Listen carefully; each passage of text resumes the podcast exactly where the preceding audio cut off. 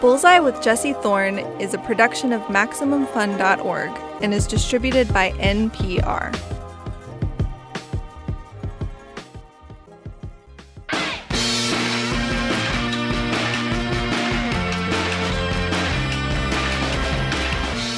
It's Bullseye. I'm Jesse Thorne. My guest this week is David Letterman. Dave is, of course, the longtime late-night talk show host, perhaps the most well-known of them all. The Late Show, Late Night, The Tonight Show. He also had his own morning show for a long time, and before he was on national TV, Dave was a weatherman and local radio DJ in his hometown of Indianapolis, Indiana. I have to say that for years, when I have gotten interviewed, people have asked me the question, who would you most like to interview in the world? And along with a few of my public radio colleagues, Ira Glass and Terry Gross, and maybe the old play-by-play guy for the San Francisco Giants, Hank Greenwald, David Letterman is the broadcaster who led me into a career in broadcasting. He's the funniest broadcaster ever. He revolutionized late-night television and comedy on network television. He is, in my opinion, an actual genius. In this interview, we talk about Dave's early days breaking into show business, his time in Indiana and Los Angeles, and his ascent to The Late Show. We also discuss how his personal life intersected with his professional life. Letterman had multiple affairs with subordinates on shows he hosted. He'll tell me how those relationships affected him, the people around him, and the workplaces. And of course, we'll talk about Letterman's latest project. It's called My Next Guest Needs No Introduction. You can watch it on Netflix. In it, Letterman sits down for a long, informal chat with people who quite literally do not need an introduction.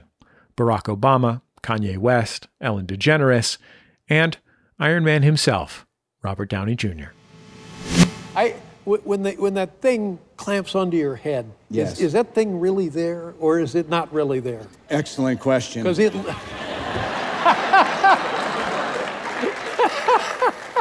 Initially, it was, everything was really there.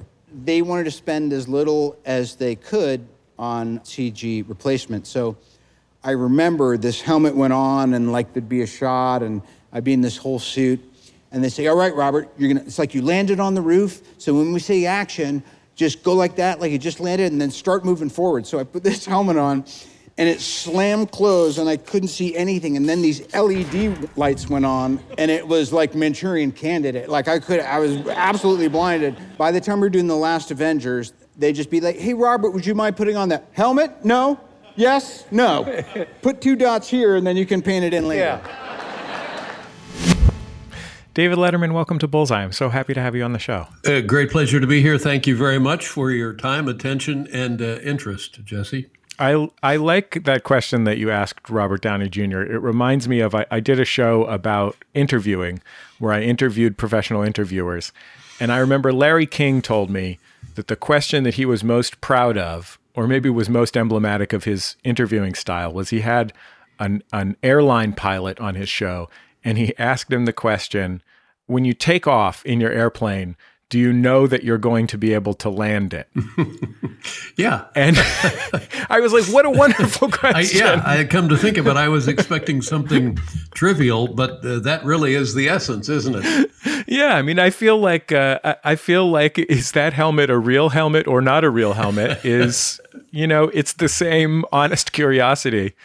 You know, this sort of tangential to this, when I was a kid in Indianapolis and working at a television station, which was in those days, the ABC affiliate. And I had a show. I had several shows for one reason or another. But this one show, we would have people on that we thought would be interesting. And there was a story in the local newspaper, the Indianapolis Star, about two women who had been cab drivers in the city of Indianapolis for 20 years, 25 years, 30 years. And we thought, well, how can this not be great?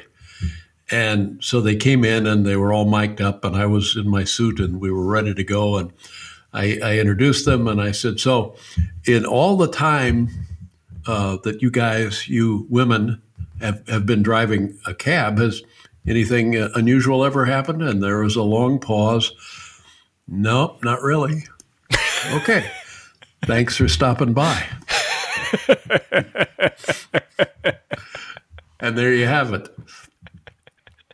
I want to talk about when you were a kid, and let's talk about when you were a kid, when you were a kid. Mm-hmm. Can you tell me a little bit about your parents and what kind of people they were? My mother was older than I was, and so was my father. My father got married when she was, I think, maybe 5, 6 years younger than he was. They were both from the same small town in Indiana, in southwestern Indiana, which in its day was strip mining country. They got married, moved to Indianapolis, and my father got a job at a flower shop, although I think what he really wanted to do was get into show business. But when you're from a small town in southwestern Indiana, no one really knows how to get into show business or even if it's legal. And she was very quiet and the hardest working person I've known in my lifetime. And she had a regular schedule of working very, very hard and doing things that I believe today are probably not done regularly, or if they are done regularly, you call someone in to do it, like stripping and waxing the floors, like cleaning the wallpaper, like changing the screens, like painting the woodwork, like rolling up the carpets and cleaning them, like doing the laundry by hand, by canning fruits and vegetables out of the garden. And it was endless. And it certainly made an impression on me. And one would think that because of this routine, this daily influence, that I would be hardworking, but God, I just couldn't keep up with her. It was really hard. And I would mow the lawn once a week, and that was my nod to my mother's indefatigability. But it was a very positive trait, but crazy to witness. It's a very different kind of hardworking from the kind of hardworking that you were and are. But I don't want you to suggest that you're not hardworking.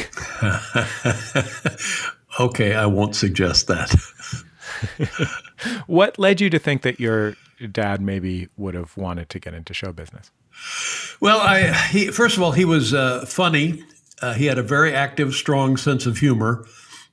He would join organizations just so he could, there were church groups that he would join at the church we attended, and he would become president of those church groups so he could be the center of attention. And he would always, open with funny remarks. He was a wonderful musician. He could play the organ, the church organ, just sit down and play it. And if anyone knows anything about these organs, it's like flying a helicopter. Everything is busy, and he could just sit down and go crazy. And my grandmother, knowing that he was this good as an organist, wrote to a radio station in Louisville, Kentucky, the call letters of which escape me now, but it was, and still is, AM Clear Channel 50,000 watt radio station. And in those days, they did quite a lot of live programming, which featured somebody who would play organ music, interludes between programs or as part of the programs. And unbeknownst to my father, my grandmother wrote a letter to the station in Louisville, WHAS, I think maybe the station, asking if it would be possible for them to audition my father for a job there. And if that had happened, I think my father would have been so much happier in his life, and our lives would have been quite a lot different. But it didn't happen. So he then continued to find circumstances in his life where he could entertain. I think the most memorable one was when he discovered he was an alcoholic and joined Alcoholics Anonymous. Again, he became president of the local AA group, and he would run the meetings, and he would be at the center of attention, and he would have funny stories. And so it was always apparent that this is a need that he had and a skill that he was really good at. And the gesture of my grandmother recognizing this and trying to get him an audition, I think is a lovely, looking back on it now, I never really gave much thought to it when I learned of it, but it was a lovely, selfless gesture. And one wonders what would have happened. Did your mom think your dad was funny? No. No, she didn't. My mother is taciturn, and when she was being contemplative or just being herself, her face gave one the impression that she was upset or unhappy. And this had a huge effect on the kids. We would always say, "Mom, are you all right?" It's no, I'm fine. I'm just thinking. So that we had to learn to overcome that, because the visual read was that, oh my God, something's wrong here. We gotta, but it routinely was not, because when something was wrong, she would become more demonstrative.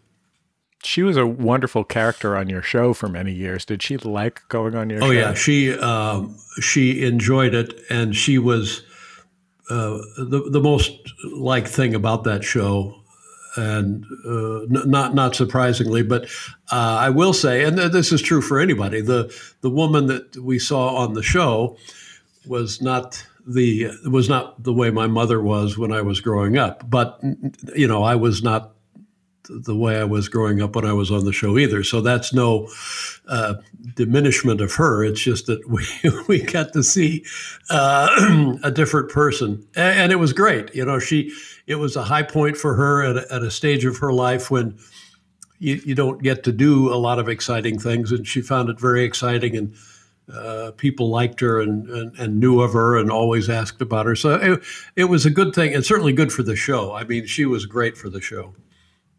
I am imagining right now how taciturn she must have been in your childhood to have been significantly more taciturn than she was on the air on your television show. Well, see, now I'm glad you said that, because I didn't want to say that, but you're exactly, this is the dynamic I'm discussing. Yes, absolutely. How old were you when your father died? I was 27. That must have been immensely difficult. Well, for anyone, you know, there's no, I guess the circumstance where dad is 100 and passes away in his sleep, I've not experienced that, and I don't know people who have, but, you know, the myth medically, I don't know if it holds up as well, you know, died peacefully in his sleep. I wonder if that death in one's sleep isn't preceded by misery and agony in the subconscious, but we won't know. Certainly not going to find out on this program. But I can remember getting the call in the middle of the night and knowing exactly what it was. My younger sister called, and when my wife said, your sister's on the phone, I knew. And I drank my way through that. That's how I got through that. My next door neighbor had a quart of some Canadian whiskey, Canadian Club or whatever it was. And that was my constant companion through everything. The worst of it is picking out the coffin, the casket. That's brutal. That's ugly, unpleasant. And, but just, I was drunk the whole time, so I managed it.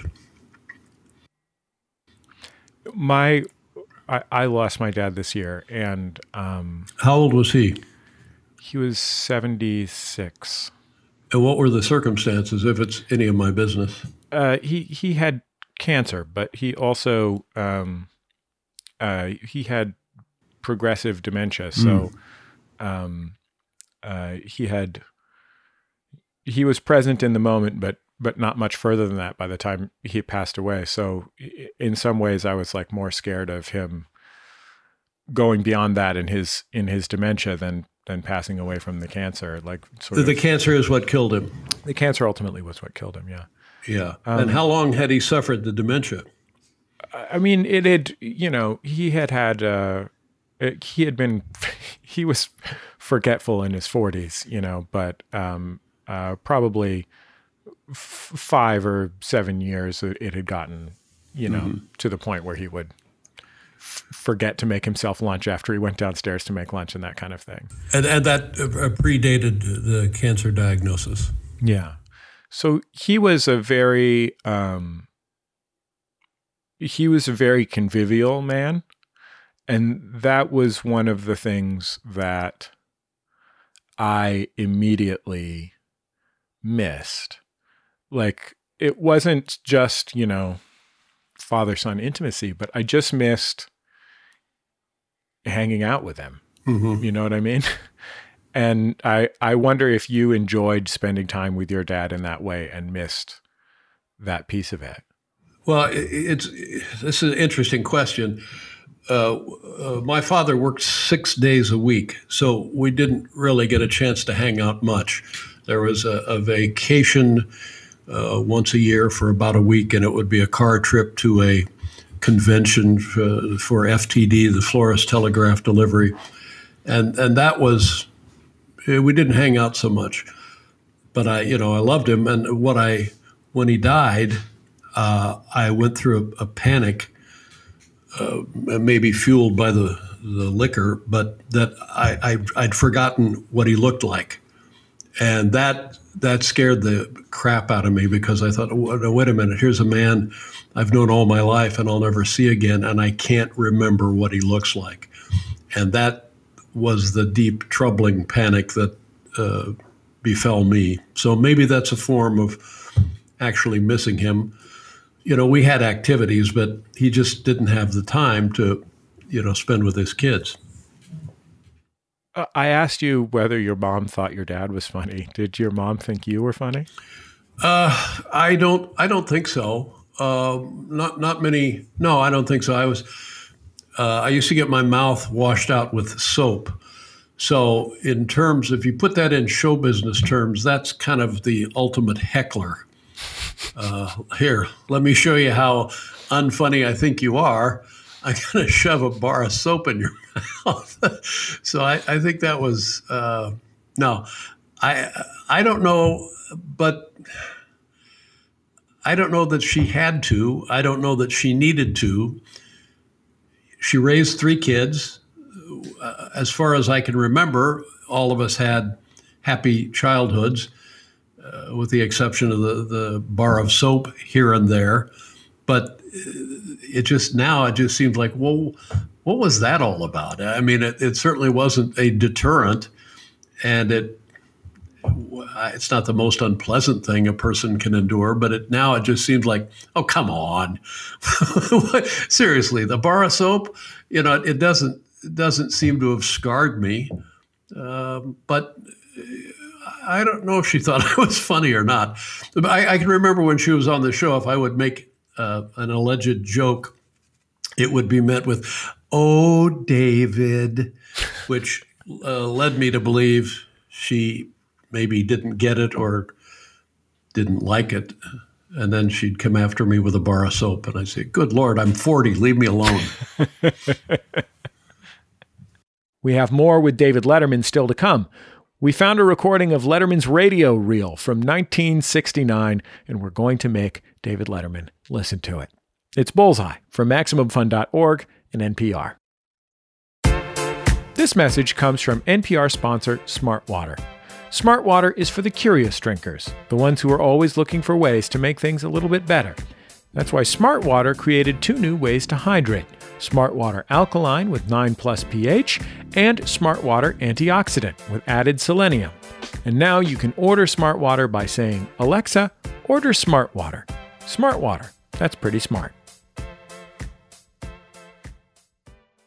Congratulations! You've won a ticket to attend an exclusive opportunity in a relaxing environment with 2 lovers.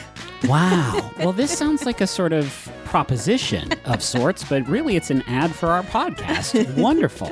It's a show we do here on Maximum Fun where we talk about things that we like and things that we're into. I'm Rachel McElroy, and you just heard Griffin McElroy, and we are excited for you to join us as we talk about movies and music and books. Things like sneezing or the idea of rain. Can you get news or information you can use? Absolutely, you cannot, because we're here to talk to you about pumpernickel bread. You can find new episodes on Wednesdays. So catch the wave. Welcome back to Bullseye. I'm Jesse Thorne. This week, my guest is David Letterman. Letterman is, of course, a longtime talk show host. He hosted over 6,000 episodes of Late Night and The Late Show. These days, he has another show. It's called My Next Guest Needs No Introduction. That show's third season just hit Netflix. Let's get back to my conversation with David Letterman. You must have at some point had the idea you were going to go into show business because you went to, you know, you majored in broadcasting in college. Mm-hmm. Did you think you were going to be a comic or an actor or a TV weatherman, which was, you know, one of your first jobs? Yeah. Do you think you were going to host a TV show about the 4-H club for the rest of your life? Another one of your first jobs. Right. Did you have a scheme? No, I didn't have a scheme. It was so good. I was so lucky that because I couldn't, I didn't get very good grades, but I took a class in public speaking when I was in sophomore in high school, and you had to get up and give an ad lib 4 or 5 minute introductory speech in front of the class. That was our first assignment. And I did that, and it was the only thing I can remember doing in school that seemed effortless. Everything else was difficult. And from that day, I thought to myself, okay, this problem is solved. You just have to find a place that'll pay you to do that. And the only logical place seemed to be radio or TV. So I studied radio and TV and then immediately started. I got a job at the same television station when I was still in college. So that was very fortunate. And I don't know how it works now. I don't know if it's easier or harder to get a job in radio or TV or show business than it used to be. I just don't know. But I knew that at the time, me getting a job in show business or television was really easy. I got very lucky. A friend of mine, Jerry Norris, his brother Dick Norris, worked at the television station, and they were looking for a summer announcer. And so Dick said, well, have your friend Dave come down and audition. So I went in just as kind of a hoot, and for I don't know why, but they gave me the job, and I worked there for 3 or 4 years during and after college. Dave, I'm sorry to do this to you, but we do have a clip of your reel from, I think, in 1969. Okay, I'm reel. Sorry to do this to you, Jesse, but I'm getting chest pains, so I'm going to have to call the medics. So don't be alarmed. I'm leaving now. This is Dave Letterman inviting you to blow off all attentions from that first week of classes this weekend at Teenco, a mile east of Post Road on Pendleton Pike. Friday night, the action is with yours truly in the Irresistible Force. Move to it from 8:30 till 12. Saturday night, Michael T. John Griffin joins the Brand X at Teenco, and the action happens all over again. Remember, the place to blow off all that steam this weekend is Teenco, a mile east of Post Road on Pendleton Pike. Friday night from 8:30 till 12, yours truly and the Irresistible Force. And Saturday night, same time, 8:30 to 12, Michael T. John and the Brand X. The place is Teenco, 1 mile east of Post Road on Pendleton Pike. That's at Teenco, Dave. I have no memory of that. Are you certain that's me? It's a heck of an impression if it's not. Oh, Dave. That's just crazy. Oh Lord! But I'll tell you something. If I had stayed doing that the rest of my life, I probably would have been just as fulfilled as I have having taken the other road.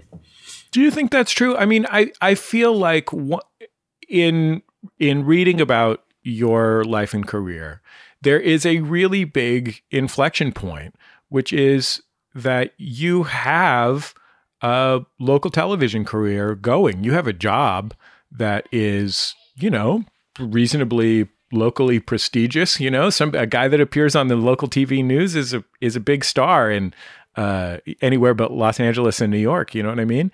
and you're whatever, 26, 27, 28 years old, you left town. You packed it all up in a car and went to Los Angeles to become a stand-up comedian and try and host television programs. Right. But, you know, if I had listened to that Teen Co spot, I don't know that I would have ever left, because that was solid gold. Come on. Well, when you got pipes like those, you're basically printing money. What the hell was Teen Co? I mean, honest to God. You know what happened? There's always, you said flexion, is that what you said? Inflection, yeah. Inflection. That's. I heard a joke the other night about a guy who called a yoga place, was going to sign up for yoga lessons. And the woman said, "Oh, that's great. We'd like to have you join one of our classes. May I ask, are you flexible?" And he said, "Well, I can't be there Tuesday." Anyway, it was The Tonight Show that changed everything, because you would see young men and women making their comedic debut on The Tonight Show, and the next day or two they would become huge, huge stars thanks to Johnny Carson. And I thought, oh, I wonder how you could do that. And then I became aware of the Comedy Store on Sunset Boulevard, which was a feeder system for comics to The Tonight Show. And once I found out how it was done, I thought, okay, well, now it's just a matter of getting in line and seeing if you ever get your number called, you know, as at a bakery. Did you have an act? No, of course not. Well, Teen Co, geez, did you? You never went to Teen Co?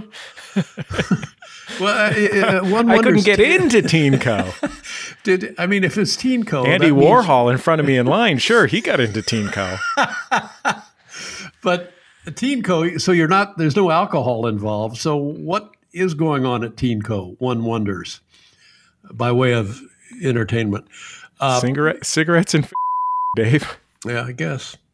I thought maybe I would go out there and try an act, because the Comedy Store had beginner's night, and you could go in and get on stage and try your 2 or 3 or 4 or 5 minutes, and that's what I did. And I started with that and kept building on that to, I got right up to the height of mediocrity in terms of stand-up comedy, and then it took off like a rocket.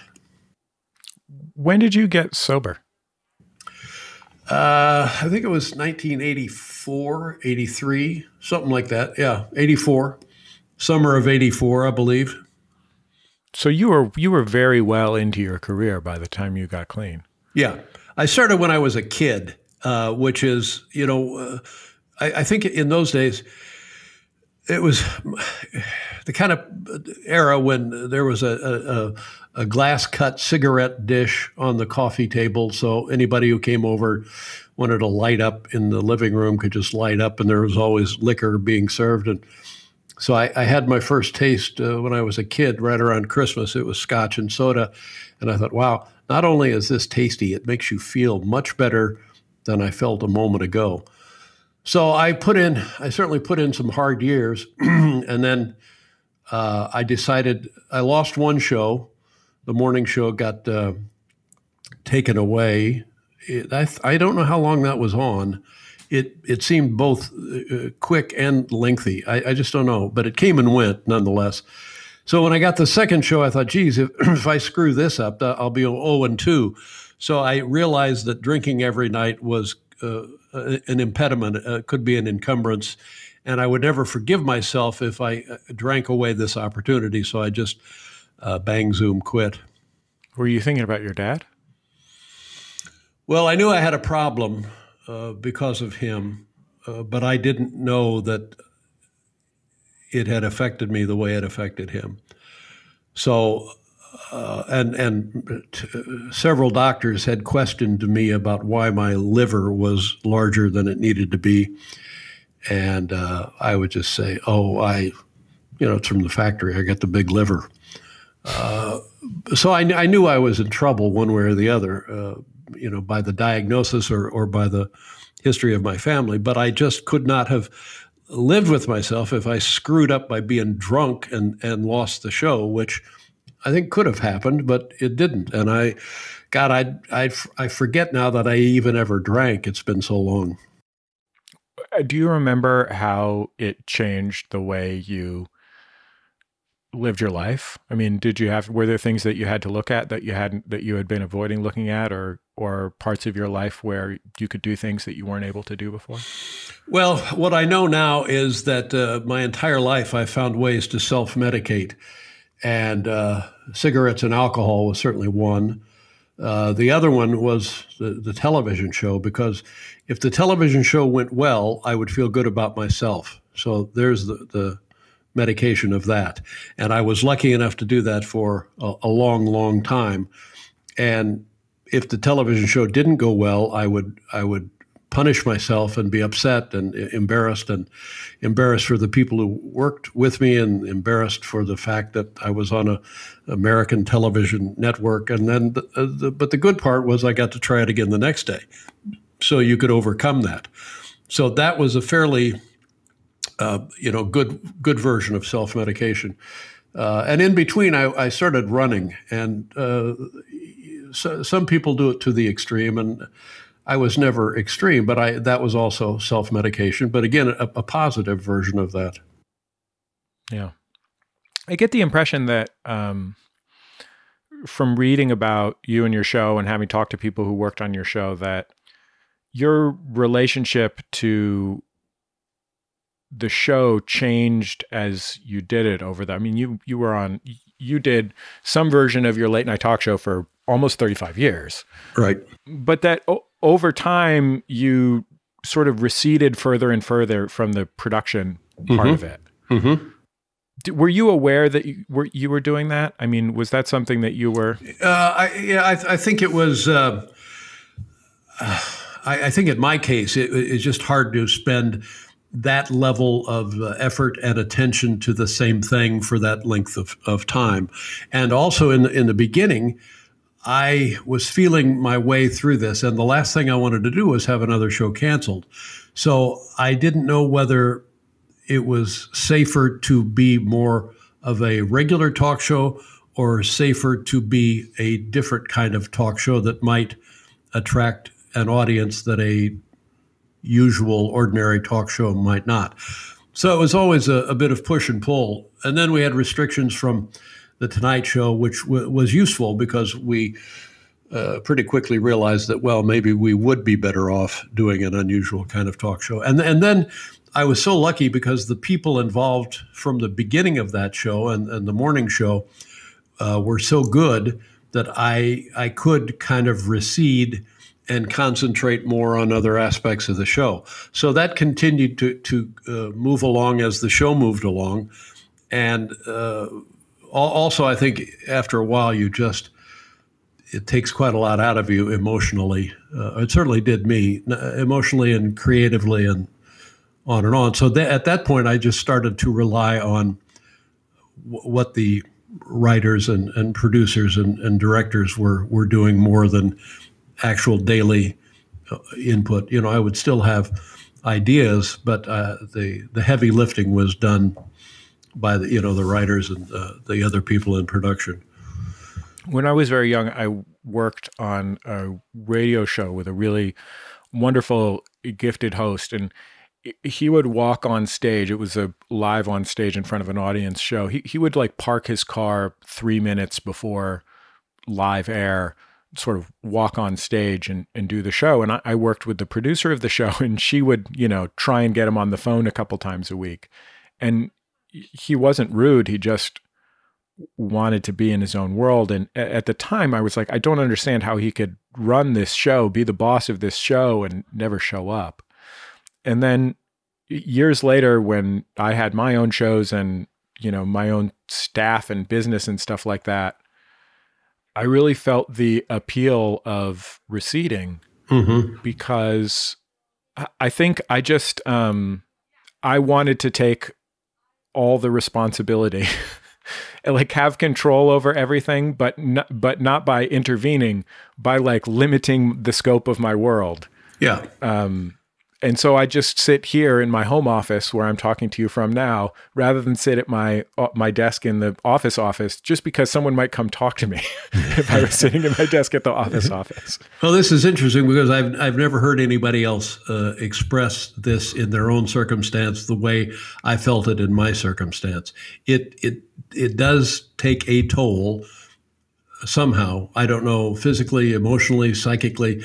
I can remember talking to Dennis Miller when he had a late night talk show or a syndicated talk show or something, and we were talking about just this very thing. And he said, let me ask you this. He said, every time I turn around, I'm standing there at the curtain ready to be introduced. And I said, yep, that's the way that goes, because time compresses, and the next thing you know, it's Tuesday, and then the next thing you know, it's Wednesday, and then the next thing you know, it's 5 years, 10 years, 20 years.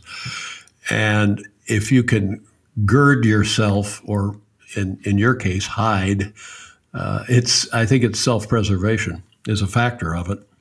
I mean, I think there are people who embrace that, who like enjoy that. I mean, there's certainly, I know comics who like the fact that if they go up on stage and eat it, that they're just going up again that night somewhere else, or the next night, that they like just being there in the moment, and they like the fact that there's always another shot. But to me, as somebody who hosts a weekly show that feels like all-consuming, I feel like to do a daily television show for any length of time, much less 33 years, terrifies me because of how all-consuming it is. Yeah, it's all-consuming, and you don't realize it because, as you describe somebody doing stand-up comedy, chances are that's the be-all and end-all of that industry.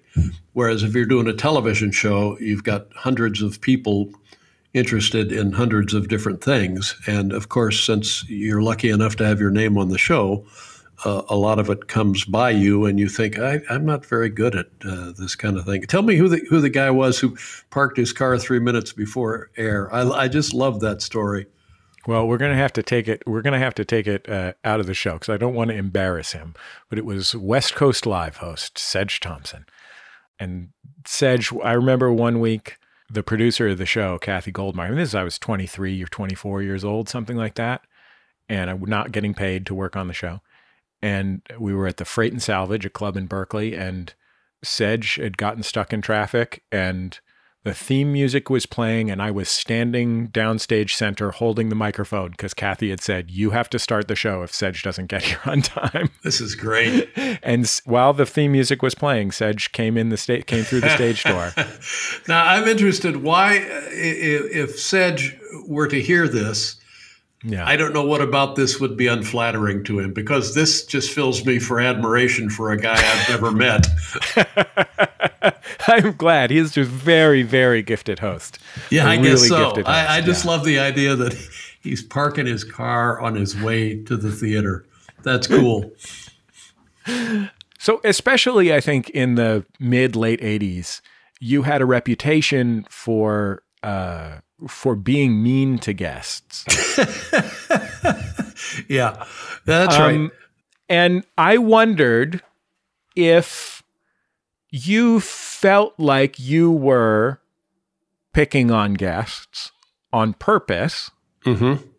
if that was your intent, or if you were surprised that people reacted in that way. Well, I know exactly what this is, because the first time I hosted The Tonight Show, and one of the guests, the first guest out, so this is my first ever behind Johnny's desk, and the first guest comes out, and I think it was Jane Meadows, I'm not sure. And before she even sat down, I said, oh, they must have had a sale on jewelry or something. So some stupid joke about she was wearing big jewels. And I got roasted for that. People that, oh, he's so mean. Why? The woman, and what it was is I was so driven to the goal of letting people know, forcing people to know that I was funny, that it later seemed aggressive, well, from the beginning seemed aggressive and therefore mean. And I'm well aware of that. Yeah, that was a mistake. I wasn't being mean. I just wanted to prove, yes, I'm funny. So I do apologize to a lot of people. And again, if I were starting out, I would, but again, if you're starting out, all you want people to know is you're funny. That's all I had. That's all I ever had was I can try to make people laugh. And I wasn't about to waste time. I mean, I didn't even want to wait till the woman was seated in the chair before I made fun of her jewelry. Thank you. Yeah, we'll be right back. And that's fear talking, right? You're in front of an audience. That's right. That's exactly what it was. You spent 33 years doing a daily show, and the way you talk about it now makes me wonder if you would have made an entirely different choice retrospectively. In terms of what I did for a living, in terms of the length of the run, in terms of... Yeah, I mean, I think you might... I'm not suggesting that you wouldn't have gone into show business or you wouldn't have done comedy. But I wonder, the way you talk about going out and doing a TV show every day for that length of time, whether you feel like that might have been, even in part, a mistake. Well... perhaps, but that's all I could do. There's nothing else I could do. I maybe could have written for a show, maybe, I don't know. But I couldn't, I can't do anything. I don't have any, I mean, anytime I'm asked to participate in a comedy presentation, like a sketch or something, I don't know. I can't do it. I can't act. I can't sing. I can't dance. All I can do is make fun of somebody and their jewelry. So I've kind of gotten to the point where the best part of this for me was actual talking. And I don't know when this happened, but it evolved where the fear of making people laugh diminished, and the idea that a person that I don't know but who I admire I can talk to, that became highly appealing. And toward the end, the last 10 years or so, we would be in editing almost to airtime, trying to cut down the talk segments because I couldn't stop talking to whomever the guest was. So that is a residue of the show, but it's not so much different. I mean, honestly, I don't know what else I can do. And ask my son. For heaven's sakes, I do everything at about a C- level, and I guess that's good enough for a talk show. We'll finish up with David Letterman after a break. Stay with us. We have so much more to talk about with Dave. After the break, we answer the eternal question, how many Spider-Men can you fit into a Jamba Juice? And where did Dave get the idea to put them in there? Also wizards. There were also some wizards. It's Bullseye from MaximumFun.org and NPR. Support for this podcast and the following message come from Today Tix. With the Today Tix app, getting tickets to your favorite shows is a fast, easy process. This Cyber Monday, use Today Tix as your go-to hub for everything from theater and arts to comedy and opera. Try Today Tix now by going to todaytix.com/bullseye and use promo code bullseye to get $10 off your first purchase. Since the 1980s, hip-hop and America's prisons have grown side by side. And we're going to investigate this connection to see how it lifts us up and holds us down. Hip-hop is talking about what we live, trying to live the American dream, failing at the American dream. I'm Sydney Madden. I'm Rodney Carmichael. Listen now to the Louder Than a Riot podcast from NPR Music, where we trace the collision of rhyme and punishment in America. It's Bullseye. I'm Jesse Thorne. If you're just joining us, my guest is David Letterman. For over 30 years, Dave was a late-night TV host. In this public radio host's opinion, the best who ever did it. These days, his newest project is on Netflix. It's an interview show called My Next Guest Needs No Introduction. The third season just dropped. Let's get back into the interview. I want to play a bit from the show because I hope it's the Teen Co spot. This is a bit that I cannot even begin to tell you how much of my mind is occupied by this bit at any given time. I think it probably ranges from like 2 to 28% of my mental capacity is occupied by this bit from The Late Show, your CBS show that's called How Many Spider-Mans Fit in a Jamba Juice? Oh, okay, yeah. And this is a static shot. So you've got a locked off across the street shot of a Jamba Juice in Manhattan that has a big picture window. Mm-hmm. And you're in the studio at your desk with a, you know, walkie-talkie or a telephone handset or something like that. And you're sending guys in Spider-Man suits, a broad variety of people in Spider-Man suits, yeah. Some Spider-Man-like in their physique, some less so, into the studio. And as we're about to listen in, you've just sent in 3 Spider-Men simultaneously, bringing it to a total of 5 Spider-Men in the Jamba Juice. Okay. At 5, we ran out of the red boots. We had to go with the black boots for one of the Spider-Men. I did those. All right, let's just let this simmer for a moment. I wonder if we can get him to mill around. I don't know. Could you guys mill around a little bit like you're at a high school dance or something? Yeah, just that's good. Kind of a meet and greet. Say hi to everybody. Hey, how's it going? Good to have you here. Do you get a lot of Spider-Man in these places? Yeah, and at these prices, you won't get many more. All right, send in 5. Let's just run it all the way up to 10.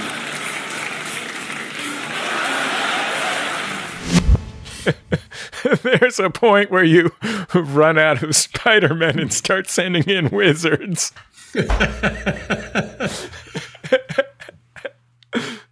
Dave, do you have a feeling for how you,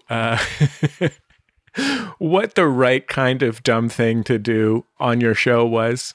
Well, that's an excellent question, because there, in the world of dumb things, you would think there is no right thing to do, but this is a prime example of the right dumb thing to do, and again, it harkens to our discussion previous, which is, as you can see, I'm not doing anything here. This was not my idea. They told me what the idea was. All I have to do is make wise-ass remarks and cue in people in costumes that may or may not be Spider-Man. And I don't know what the outcome was hoped for, whether it would be the police would come, or it's clearly a peaceful demonstration, but it is civil disobedience in a Jamba Juice. And I don't know, but it was, it delights me now to have been part of that. When I hear it is, yeah. The thing I like about that is I think in those days, you might not have seen much of that on television.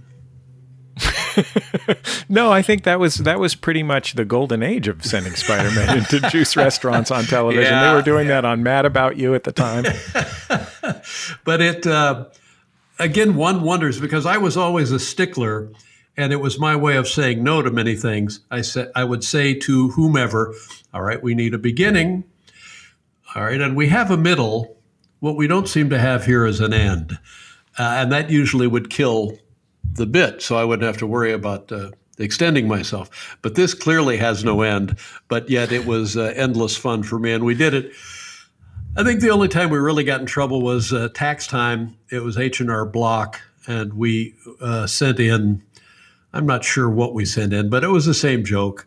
And the H&R Block people, I don't remember if it was H or R, but one of them got really worked up and came running out and was threatening people with short forms, and we had to call a halt to it. A lot of your show, especially in the early days, was built around kind of odd symbols of mid-century camp, things like canned hams, and I think you had a reputation at the time for being some kind of enfant terrible, like you were like you were dismissing all that stuff, like you were contemptuous of all that stuff. And I kind of wonder if it wasn't maybe a little bit the other way around, like you really love a watermelon exploding or a canned ham. And I wonder, like, what are your favorite corny things? Well, the canned ham, this is left over from adolescence. I can remember as a child thinking it was odd that here was this can full of meat. And then when you could get pretty much a 5, 10, 20-pound ham in a can, I don't know, I just thought, is this the best delivery version of pork? And it amused me. I can remember we would give them out before in the audience warm-up. And I took a question one night from a guy, and he said, you know those canned hams? And I said, yes, sir. And he said, I was here about 4 years ago, and you gave me a canned ham. And I said, well, congratulations. You're, one of the lucky few. And he said, I went home, and I put it on my mantle in the family room. And about 2 years later, the thing exploded. And they said, hey, dumbass, I think you're supposed to refrigerate those. But I mean, you did 10,000 Will It Floats. I was never disappointed to see Will It Float on the Late Show. Well, that's me being lazy. I mean, rather than come up with a new idea. But hold on, Dave. But that's true. I'll grant you that it was a well-used runner. Yes. Okay? Yeah. But there was something about your genuine glee at the question of whether something would float that feels like something that could be on that like Soupy Sales could be hosting or something. Well, that's flattery, but I just as an idea, as an experiment in physics displacement, it seems like that is infinitely refillable. Just, well, let's see if it floats. Let's see if this floats. Let's see if that floats. And often surprising results. So there you go. You could have learned something if you were paying attention. So I appreciate that the vote of support for Will It Floats.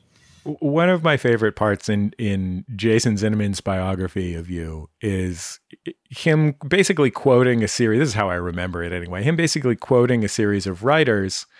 And the writers on your show that he talked to were progressively further from frequent direct interaction with you over the years of the show. And you were a more famous person and a more, legendary comedy figure type dude. And they were a little scared of you by the end. But it's clear that the one thing that they all shared was immense pride in thinking of a joke, not only that you would approve of, not just that you would like the perfect joke, but that they had thought of a joke that had a word in it that they thought you would enjoy saying. I like that.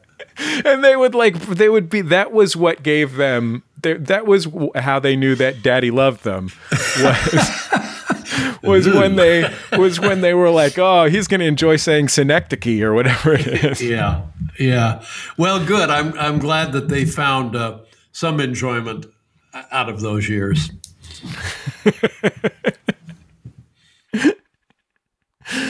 Did you think later about whether they were having enjoyment out of those years? Here was what I thought would work, to try and be generous in ways to indicate my pleasure with their service. And that was my philosophy. And now I realize that while that was a philosophy, I don't know that it conveyed the meaning I hoped it would, and perhaps more personal interaction would have. But this is when I talk about when I left the show, I realized I had been there too long. And I now know so many more things about myself, so many more things about people and the world that I would, were I to be 30 again and given a show with that information, I would run it completely differently. And one of the first things I would do would be term limits. I don't think if you can't get it said in the first 5 or 6 years of a TV show, it's not going to happen in 30 years. But it becomes, I guess, like a daily newspaper where, there are enough things coming in that one can comment on or make fun of. But there's no reason for these things to last that long, certainly not in my case. In Johnny's case, I see clips of him from year two or three to the last year, and it's the same. It's just so consistent, so effortless, not trying hard, not breaking a sweat, that it was easy to watch and hard to miss when it was gone. I mean, I'll say that I also think for a viewer, which is the position I was in, there is a lot of value to, in a daily show like yours, to visiting your friend. You were certainly my television friend, you know what I mean? Like the length of that relationship, even if you're not necessarily saying something, is meaningful. And I think especially in the later years of your show, often the best segments were, you know, you turning to Paul Schaefer and saying a little funny thing that happened to you, which were the ones that were, you know, closest to being social rather than having something to say. Right. It's kind of a different thing, but yeah,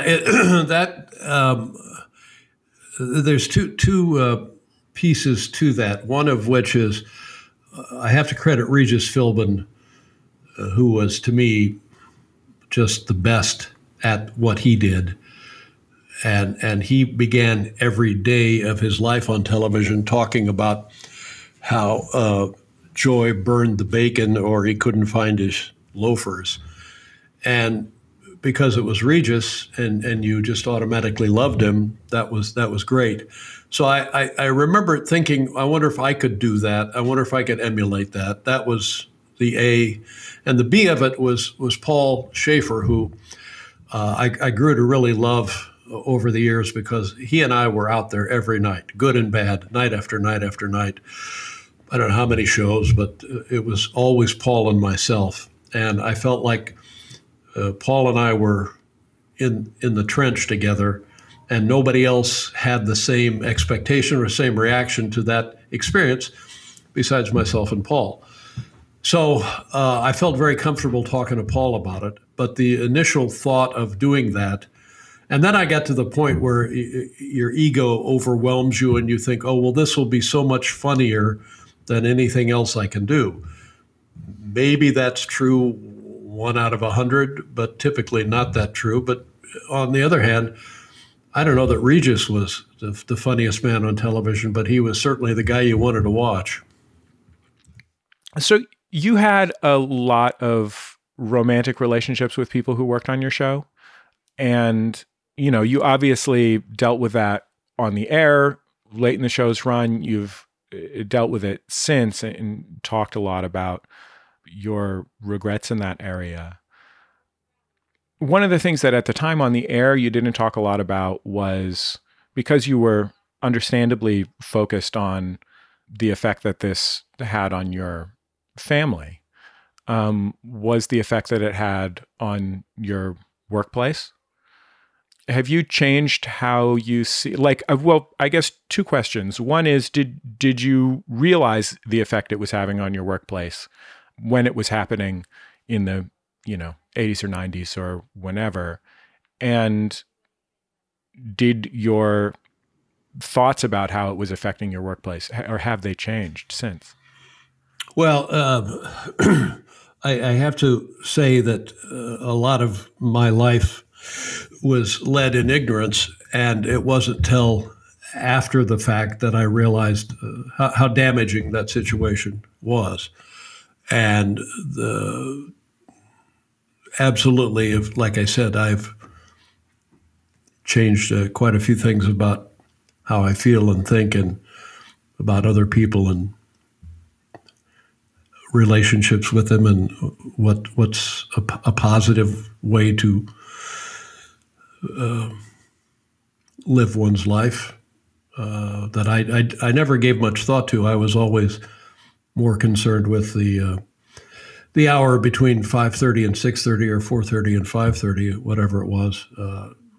That was all-consuming, and all-consuming to I think things that needed attention from me didn't get the right kind of attention. So I have learned from that, realized I was making mistakes, and have try to make amends. What's it like to live with those feelings of remorse? Well, I talk to people and they have said to me, you can't change it. This all happened. You're responsible.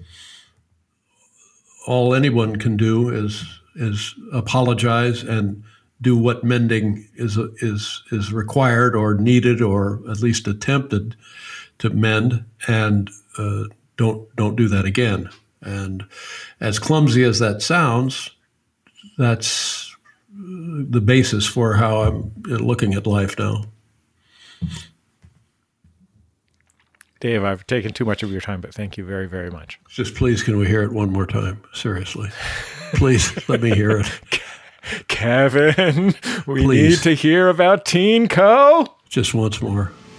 This is Dave Letterman inviting you to blow off all attentions from that first week of classes this weekend at Teen Co. a mile east of Post Road on Pendleton Pike. Friday night, the action is with yours truly in The Irresistible Force. Move to it from 8:30 till 12. Saturday night, Michael T. Wow. John Griffin joins the Brand X at Teen Co., and the action happens all over again. Remember, the place to blow off all that steam this weekend is Teen Co., a mile east of Post Road on Pendleton Pike. Friday night from 8:30 till 12, yours truly, and The Irresistible Force. And Saturday night, same time, 8:30 to 12, Michael T. John and the Brand X. The place is Teen Co., 1 mile east of Post Road on Pendleton Pike. Yeah, and I think the key word there is action. Thank you, Kevin. Well, Dave, I'm very grateful that you took this time to talk to me. It's a real dream for me to get to talk to you. I wouldn't be in this job if it weren't for your work. It's very kind of you, Jesse, and I've enjoyed this immensely. And again, thank you for your interest and thank you for the time. David Letterman. All 3 seasons of My Next Guest Needs No Introduction are streaming now on Netflix. There are some really great interviews there. Go check it out. That's it for another episode of Bullseye. Bullseye is created out of the homes of me and the staff of Maximum Fun in and around greater Los Angeles, California, where here in my house, my youngest son, Frankie, wanted a second beverage after his evening beverage. My wife did not want to give it to him because he does not wear a diaper to bed. And he said to my wife, and this is a direct quote, "A body needs 2 dinks. That's science." The show is produced by Speaking Into Microphones. Our producer is Kevin Ferguson. Jesus Ambrosio and Jordan Cowling are our associate producers. We get help from Casey O'Brien and Kristen Bennett. Our interstitial music is by Dan Wally, also known as DJ W. Our theme song is by The Go Team. Thanks very much to them and their label Memphis Industries for sharing it. Our special thanks this week to Tom Keeney, Letterman's executive producer, who helped facilitate this interview. We're very grateful to Tom for making that happen. Extra special thanks to 2 people in my life. My friend Sedge Thompson, my old boss, the host of West Coast Live, a truly gifted radio host and a kind and generous boss. And I hope that you weren't embarrassed by that anecdote. And also, in the interest of talking about mental health, how about a thank you to my therapist, Dr. Munson. She suggested one of the questions in this week's episode because she is a huge fan of David Letterman. If you want to hear the latest about what we are up to on Bullseye, you can keep up with the show on Twitter, Facebook, and YouTube. We post all of our interviews there. And I think that's about it. Just remember, all great radio hosts have a signature sign-off. Bullseye with Jesse Thorne is a production of MaximumFun.org and is distributed by NPR.